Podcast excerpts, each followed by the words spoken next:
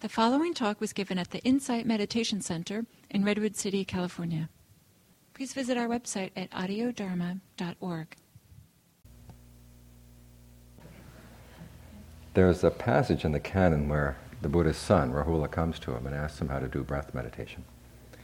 And before giving instruction in breath meditation, the Buddha gives a few other instructions as well. And one of them is a meditation. He says, well, you try to make your mind like the four physical elements. For instance, you try to make your mind like earth. People throw disgusting things on earth, and earth just doesn't get um, excited, repulsed, react in any way to that. Uh, make your mind like water. People use water to wash away disgusting things, and the water doesn't get disgusted. Make your mind like wind. Wind blows disgusting things around, but the wind isn't disgusted. Make your mind like fire. Fire burns disgusting things, but the fire doesn't get disgusted. In the same, he said in the same way, try to make your mind non-reactive to pleasant and unpleasant contacts. In other words, he's giving instructions in equanimity. Then he gives instructions in breath meditation. Breath meditation is breath meditation is a very proactive process, the way the Buddha describes it. 16 steps, and a lot of them are trainings, as he calls them, where you train yourself to breathe in a certain way or to develop certain feelings. You try to breathe in a way that gives rise to pleasure breathe in a way that gives rise to rapture. You may decide that your mind is too excited, so try to breathe in a way that makes it steadier. If you're feeling depressed or low energy, you try to breathe in a way that gladdens your mind, or try to gladden your mind while you're breathing. If you feel your mind is restricted, try to breathe in a way that helps you feel more released, or if the breath itself doesn't help you make you feel more released, there are other exercises you can do. In other words, you're not just sitting there watching the breath willy nilly, whatever's coming in, going out. You're actually getting engaged in seeing the process of what the Buddha calls fabrication. How you fabricate your sense of the body through the way you breathe, how you fabricate your, your mental states through different feelings and perceptions that you hold. Now it's interesting that this would follow on his instructions to equanimity. We think of equanimity as being basically whatever comes up, just accept it. Uh, but the Buddha is not saying that. He says you get your mind in a state of equanimity so you can observe then the process of fabrication, what you're doing, the way you shape your experience. And this is important because he says there are some cases, in, in, another place, he says there are some cases where the causes of stress or suffering will go away simply if you look on them with equanimity. But there are other cases where he says, he uses a technical term, which is to exert a fabrication. in other words, you have to make an effort to understand and dig out that particular cause of suffering and stress. And when he says exert fabrication, there are three kinds of fabrication that you can use. For example, bodily fabrication is basically the way you breathe has an impact on your body. If you breathe, if you hyperventilate for about five or six minutes, you'll feel the body being very different from if you breathe calmly and s- smoothly for three minutes. Um, so the breath, he said, is the primary thing that shapes your sense of the body. Verbal fabrication, this is the way you talk to yourself the things you, the topics you bring up in your mind, and then the comments that you make on them. The technical term here is directed thought and evaluation. What kind of thing, issues do you bring up in your mind, and when you bring them up, what comments do you make? What questions do you ask yourself about things? Okay, this is going to have an impact not only on the way you speak, but also on the way you sense things and the way you, um, way you, way, the state of your mind. And finally, mental fabrication which says is feeling and perception. Feelings, of course, are feelings of pleasure, pain, neither pleasure nor pain. Perception is the way you label things, the notes you give to them, the way you picture something in your mind. Um, if you picture your mother as an ogre, that's going to be one having one impact on your mind. If you think of her as an, a being of infinite love, that will have another impact on your mind when you deal with your mother. So it's these perceptions that you hold in mind that have a huge impact on how you, how your mind state um, is going to be experienced at any one time. So the Buddha is basically saying sometimes when a cause of suffering comes up, all you have to do is watch it and it'll go away. Other times it's not going to go away. And he's not saying at that point, well, you just accept the fact that it's there and learn to be accepting. He said, maybe you can change something in the way you breathe, maybe you can change something in the way you talk to yourself about it, or maybe you can change the way you perceive the situation or feel about the situation. So you've got a lot to work with here. Um, this goes against the idea that um, I can't read my notes here. Okay. Um, that all we have to do is learn how to accept things. That meditation is all about radical acceptance, or that the reason we're suffering is because we're neurotic. You know the old definition of neuro- neurosis versus psychosis. Psychotic feels, believes that 2 plus 2 equals 5. A neurotic knows that 2 plus 2 equals 4 but hates them for it. and so if you learn how to accept, okay, 2 plus 2 equals 4 and it's okay, then you're not going to suffer. Well, the Buddha doesn't say that. Suffering doesn't end simply with accepting. Some things, as I say, will go away if you accept them. Other times, there are deeper causes of suffering in your mind that you've got to dig out. And you've got to learn how to use these processes to dig them out. For example, if you're feeling upset about a particular situation, well, how are you breathing right now? Ask yourself, you know, in the midst of anger, in the midst of grief, or in the midst of lust, just ask yourself, the suffering that I'm causing, that I'm experiencing right now, is part of that due to the way I breathe? And you try to change the way you breathe. Or is it verbal fabrication? Is it what I'm telling myself about the situation? Why don't I tell myself something different about it? Um, or you can think, engage in mental fabrication. Again, here the breath comes in in inducing certain feelings in the body and in the mind. So you can, again, look at the way you breathe in a way that can be more pleasant, see if that affects the situation. And then there are perceptions you hold in mind. How do you perceive this situation? Are you perceiving that you're being attacked by something? You perceive that you're going to lose something that you really need? Um, do you feel that you're being offended by something? Many times the way we perceive a situation is based on some certain limitations and just the perceptions we bring to it, our ideas of what is possible, what's going on. Um, one of my favorite cartoons in the New Yorker of these two uh, mafia henchmen carrying a dead body with its feet encased in cement, carrying it down a wharf. They're going to throw it in the river. And one of them is saying, I wish there were another way to make a living.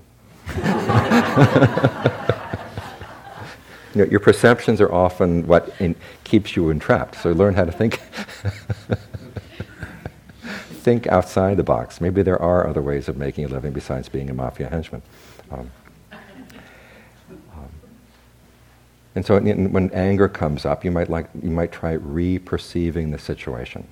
Um, the Buddha often says, when you find yourself angry at somebody, think of yourself as someone who's walking across the desert, hot, trembling with thirst and hunger, and you come across a small puddle of water in a footprint of a cow. Now you realize if you try to scoop up the water, you know, it would make it muddy, and so you have to get down and slurp up the water uh, with your mouth. Now, if someone were to come along and take a picture of you at that point, it would not be very dignified. You know? but you say, "What the hell? I need the water." In the same way, when you're angry at somebody, the idea of looking at their good points may seem insulting. You say, I don't, you know, that's, this, is, this is beneath me. Why do I have to stoop to looking at their good points when they've been so awful to me? But then the Buddha says, remember, you're not a judge sitting up on a bench, not going to be affected by your judgment here. You're uh, someone's trembling with thirst, trembling with heat. You need whatever water you can find. So, in other words, for the sake of your own goodness, you've got to look at the goodness of others. So, and so, even if it may feel undignified that you're, you're slurping up water out of a cow footprint, it's much better. you say, Look, I need this. so you hold a different perception in mind, and that, that changes your attitude towards the other person's behavior. Um, the Buddha has a lot for also in, on the issue of grief when you are about to lose somebody or already lost somebody. First, you have to ask yourself, how am I breathing when this attack of grief comes on? What's my breath like?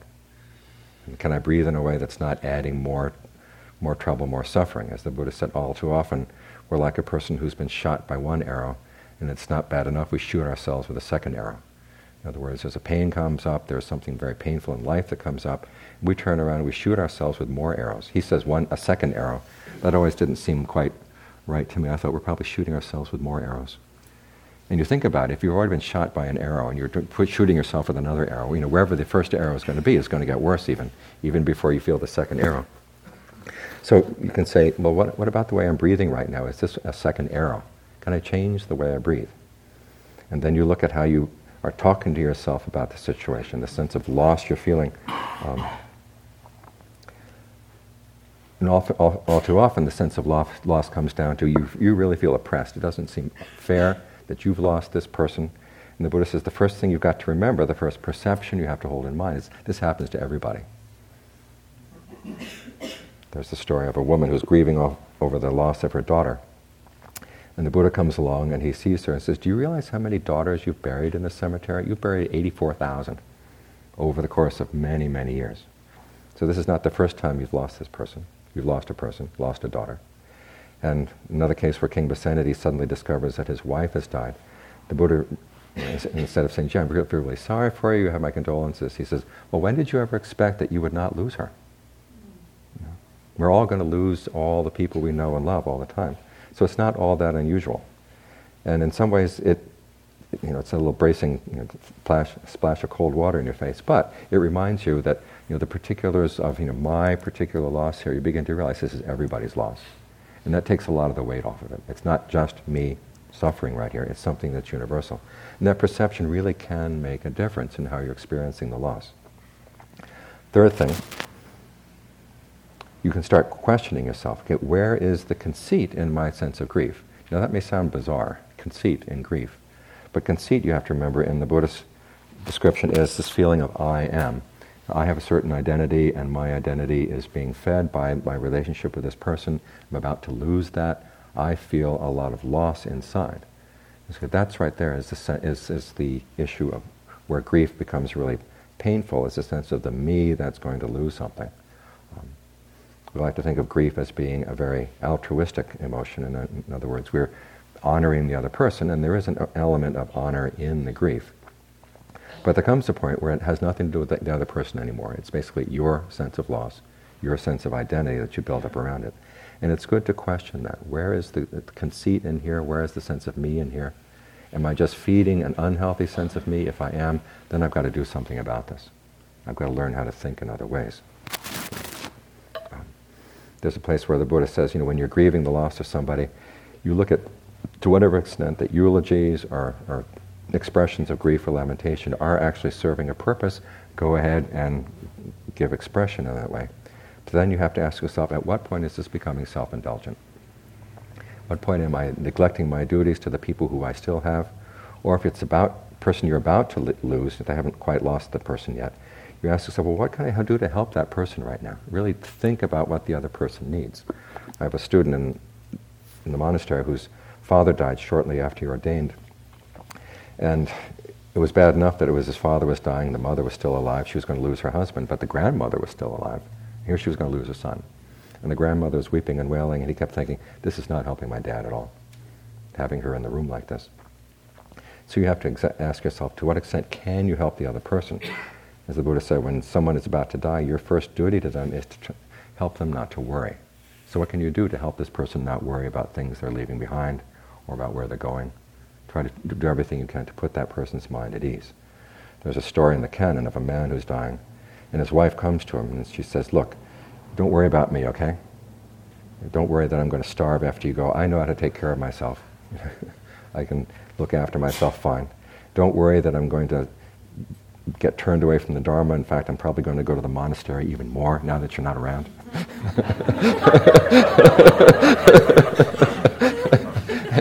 she's pretty frank with him. Um, that's what I like about the Pali Canon. They get really frank. Um, and it so happens that he doesn't die, that he recovers. and so he goes to see the Buddha. And the Buddha says, Do you realize how lucky you are you have a wife like that? Know, she had your, your well being in, foremost in mind. This is why she was getting you not to worry about these things. So if, when you find yourself overwhelmed by grief, First, you've got to you know, breathe in a different way, and then start thinking about the situation in a different way and ask yourself, get, get the me out of the picture here, and what can I actually do, either for the person who's about to go, or if someone has already gone, about the other people who are feeling left behind. What can I do to help them? And as you try to rework your feelings in, in this particular way, you're going to find there's going to be resistance inside think of your mind as a committee. Some of the committee members are going to be on your side, and some people will resist. And this is, this is where this use of fabrication is really important.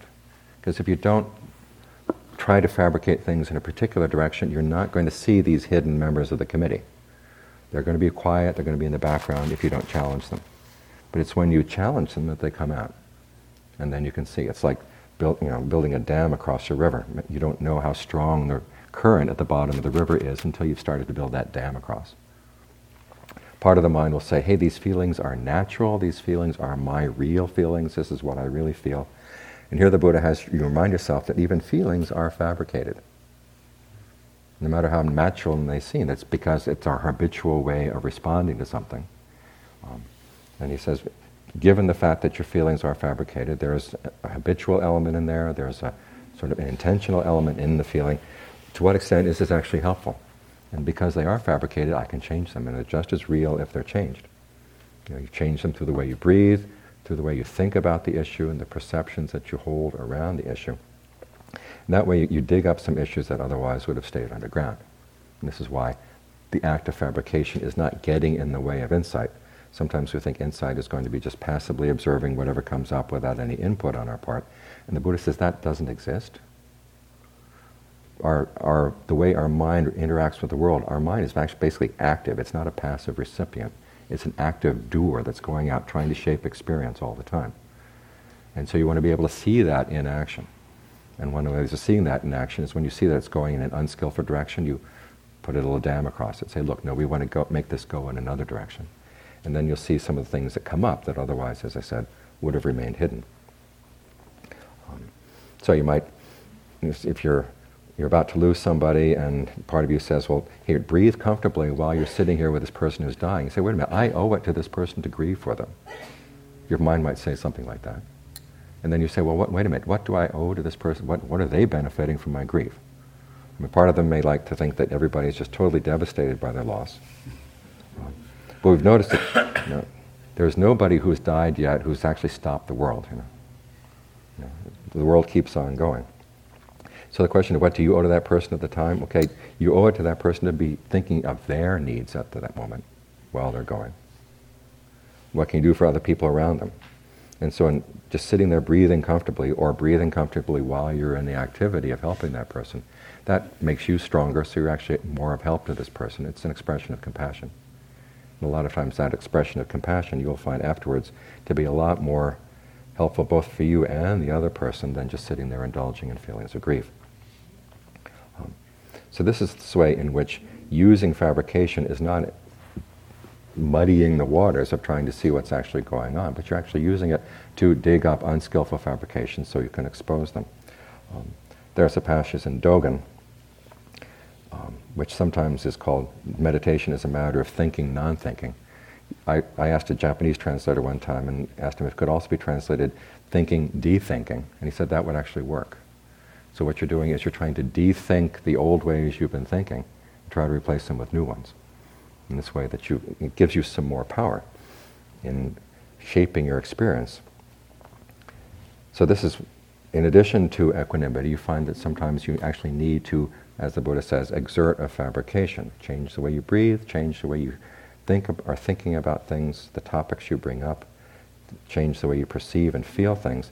And this can actually dig out some of the causes of suffering so you don't have to carry that suffering around. So you've got these choices either equanimity or fabrication. And as it turns out, equanimity itself is a fabrication.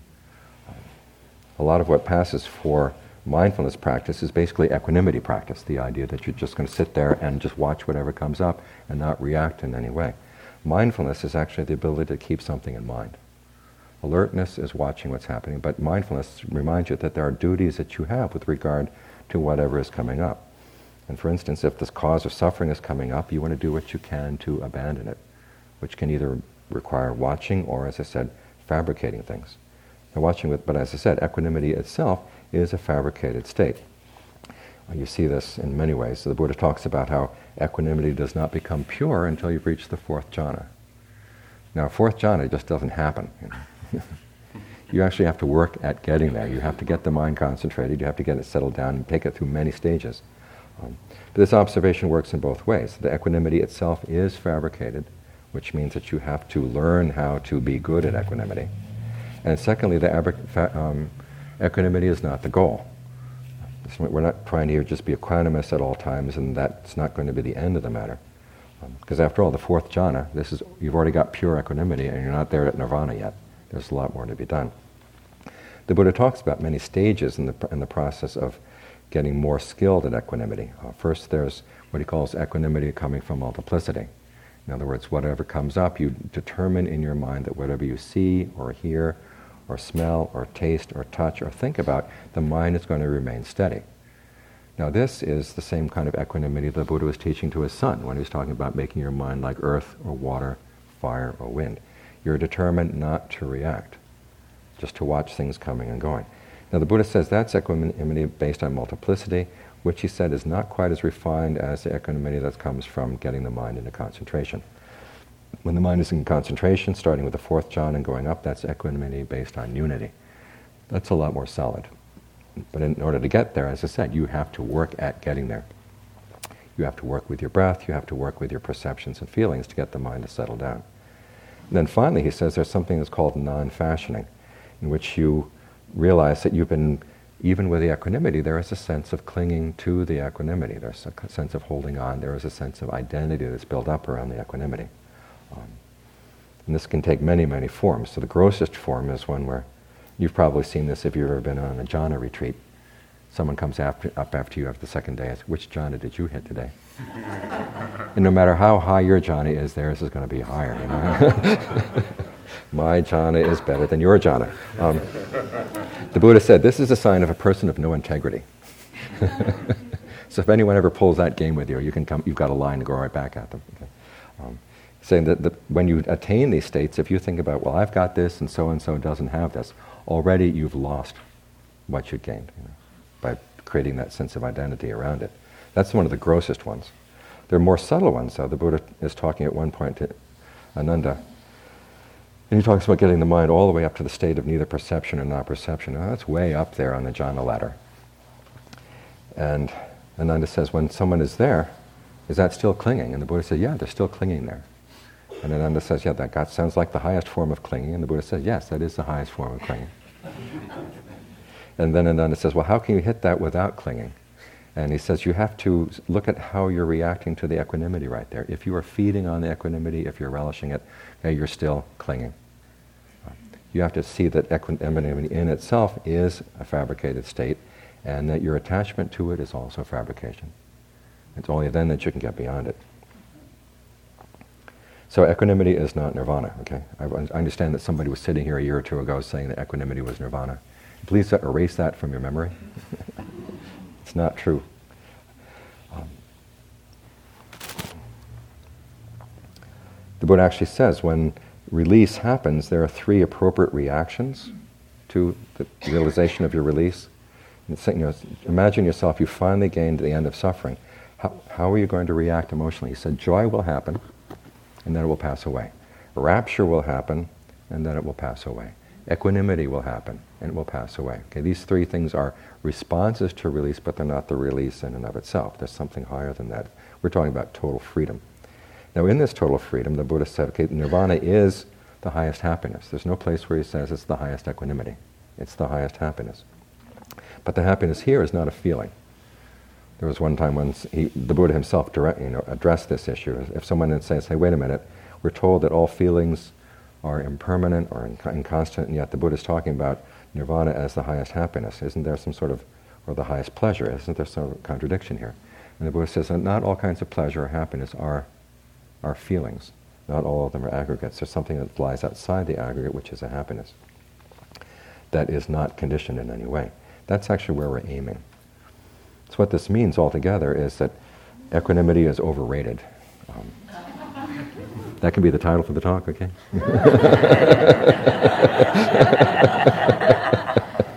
Everyone puts such dull titles on my talks up here. so, on the one hand, it's not your only tool as you practice. There are times when it is good to just sit and watch things with equanimity, see how they come, see how they go so you can understand them. It's like, you know, learning Russian or learning Chinese, so you can figure out the enemy. You, know? you, you watch them and you study them for a while. Um, but there are other times when you actually do have to try to figure out what you are doing to shape your experience right now in an unskillful way and how you can shape it in a new way. This is where the Buddha's analysis of this process of shaping or fabrication into three areas is really useful. First thing you ask yourself, how am I breathing? Is my breathing adding to my suffering right now? You look in the Buddha's description of dependent co-arising, which is his analysis of how suffering and stress happen. First thing, you start with ignorance and then you go to fabrication. The first fabrication they list is bodily fabrication. In other words, if you breathe ignorantly, that right in, in itself is going to cause suffering. So here's something that's immediately available to you. Start breathing with more understanding, breathing with more comprehension of what you're doing, seeing how that will change the situation, how you're feeling about the situation in the present moment. Then look at how you're talking to yourself about the situation. Can you change the dialogue? Can you raise new questions that you might not have thought of before? And then finally, look at the mental images, the perceptions you're holding in mind about this particular situation, how you can perceive it differently. If you perceive yourself simply as a victim, that's going to create certain limitations on how you can respond. Or if you perceive yourself as a more proactive agent, you've got the opportunity to change this. Where can I change this? Um, the element of control here, we know that we don't have total control over things, and the word control freak is um, widespread for a good reason. But you find that there are elements that you can change, things that you do have under your control that you can change. You look for that. Learn how to ask that question to yourself and perceive the situation in a new way. And you'll find that you cut through a lot of causes of suffering that you couldn't have cut through simply by being equanimous and accepting. So, that's the talk for today. I was wondering if there are any questions. We've got a few minutes. How long does the Q&A go? quarter to ten. Okay. Yes. Here's, traveling mic. Um, so, on a practical level, we and it seems like a, the trend of your talk is a little bit saying uh, it's, it's our job to um, to sort of like just really stay close, let go, let go, let go, and and to to just go around the situation. But how how do we know when a feeling is significant? And, and that it's like the outside, we need to go outside and change? Or what are the, some of the signs or rules of thumb you have for that instead of like, oh, my perspective needs to change? Okay, well, the question is you've got two different questions. And again, this is not a job. this, is some, this is an opportunity for you to look at how you're causing yourself suffering. Now, you may decide, yes, I do have to change the situation outside. But in the meantime, I've got to learn how not to suffer so much from it Sometimes we feel that we won't be motivated to change unless we suffer enough. And that's not a really useful way of approaching change. You want to say, wait a minute, I, I can see that this situation is unfair, something's got to be done, but in the meantime, how am I going to maintain my inner strength and well being so I can address it the most effective way? So the first issue you know, I would say here is look at how much you're suffering from this, and when the mind calms down, then you can look at the situation outside and see what can be changed there. Question in the back.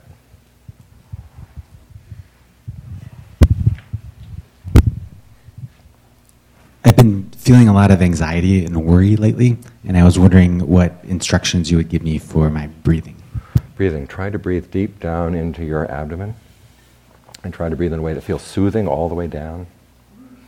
And then once you got the abdomen and this so sort of the front of the torso comfortable, now think about breath energy coming in through your back we talk about breath, it's not just air, because you're not going to pump air in the back of your neck. But you are going to notice that there's an energy, there's energy blockage there, usually when there's a lot of anxiety. And so think of the breath coming in, going down the spine, going down the shoulders to release some of that.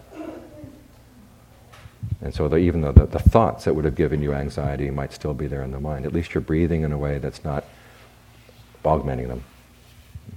Thank you. Question here?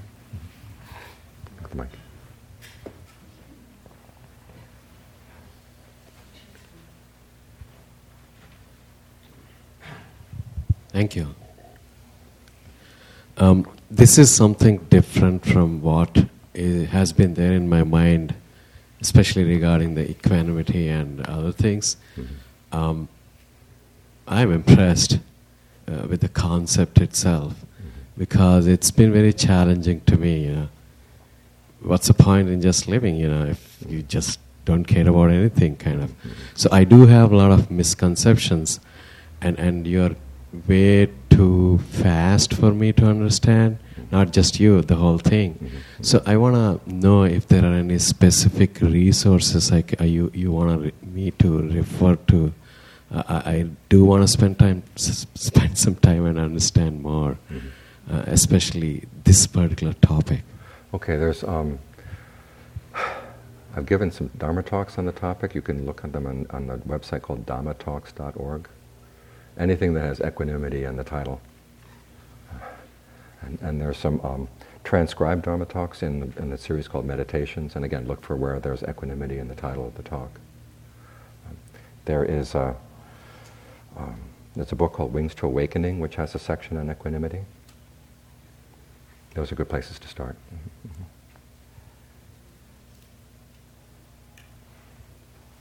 In Waterfall, could you pass the mic? Pat's way back.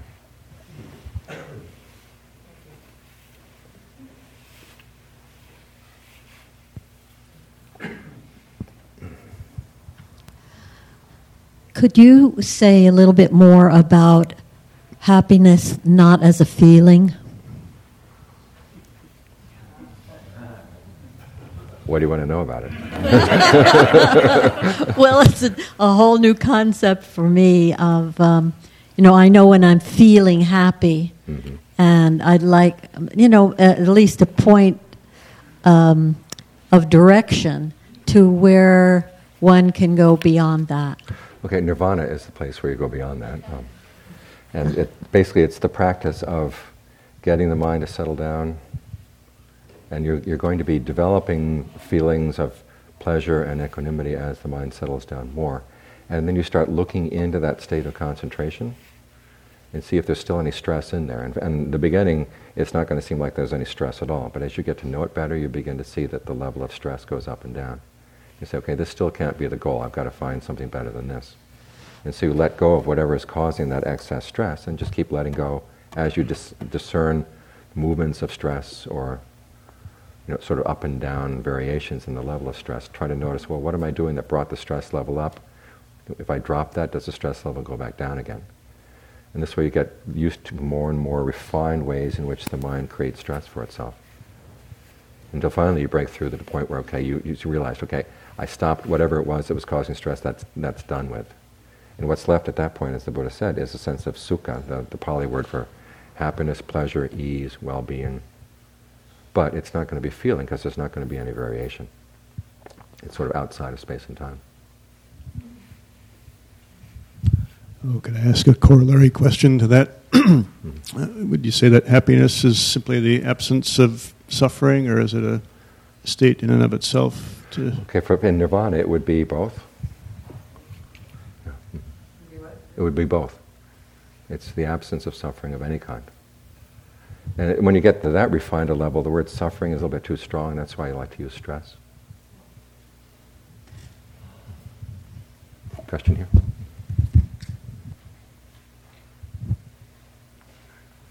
A bit of a technical question. Um, the way I learned to practice jhana is to always focus the breath right at the entrance to the nostrils Mhm. and to keep it there.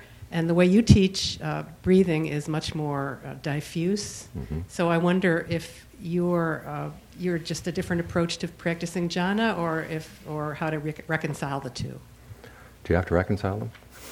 Well, I don't know. Do I? I mean, because it's, I mean, to one, um, you eventually do want to get into a state of whole body awareness, regardless of how you're practicing jhana. I mean, the Buddha talks about this. Once there's a sense of ease and well being, you let it suffuse throughout the body. And the image he gives is of a, back in those days when people would bathe, they didn't have soap, but they would have a bath powder and they would take water and make kind of a dough out of this bath powder ball. And in the same way that you would work water through bread dough, you work water through this, this dough. And so there's a conscious effort of getting that sense of ease to go through the whole body. And so you've got to be aware of the whole body while you're doing this. And so ideally, when, when the mind finally settles down, there is a sense that there's going to be one spot in the body where your focus is more intense than other parts, but the range of your awareness fills everything in the body. but if it, if it felt more natural to be in the, say, the heart chakra instead of at the nostrils, that would be okay? That's perfectly fine. Okay. Um, there's a question, there's one word in the Buddha's um, breath meditation instructions that says to breathe parimukham, or focus your meditation parimukham. And if you take the word apart literally, pari means around and Mukha means either mouth or face. Um, now the question is, do you want to take this word literally, or can be maybe it's idiomatic. It's like you know, suppose someone comes along when English is a dead language, and they read about you know someone pulling someone else's leg. You know.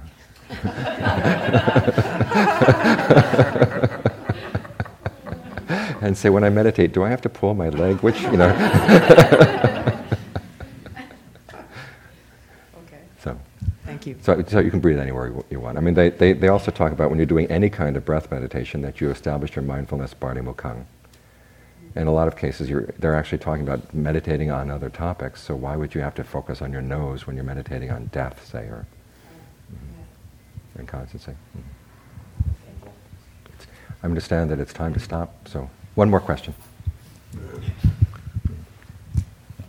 Um, can you focus your breathing both throughout your whole body and say at the tip of your nostrils simultaneously, Yes, or, you- or, or do you go back? Do you go it's back kind of forth? a very quick going back and forth, but there comes a point where you feel it's all there at once. So you can practice going back and forth until it Until it settles and you've got both uh, it's together. Thank you. It's unification. Yeah. Okay, we got to stop. I I understand. So thank you for your.